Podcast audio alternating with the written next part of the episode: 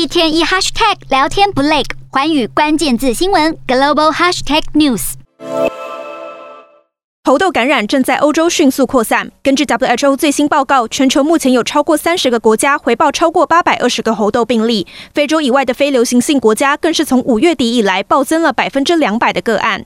As surveillance increases, as attention increases, we expect that more cases will be identified.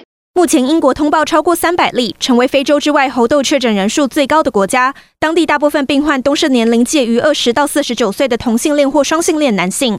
不过，卫生官员提醒，无论性倾向是什么，只要和确诊者本人或是他们的医务床单有密切接触，就有感染风险。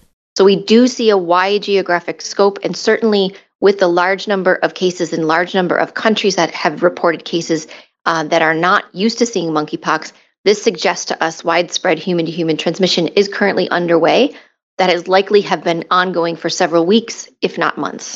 目前非洲以外的地区尚未传出猴痘死亡病例。美国 C D C 则是在七号删除了猴痘卫生注意事项中戴上口罩的建议，原因是猴痘大多经由直接接触感染，当局担心会造成民众混淆。W H O 也表示，猴痘目前在全球公卫中属于中度风险，研判案例会快速攀升，是因为近期各国举办多场大型活动才加速传播。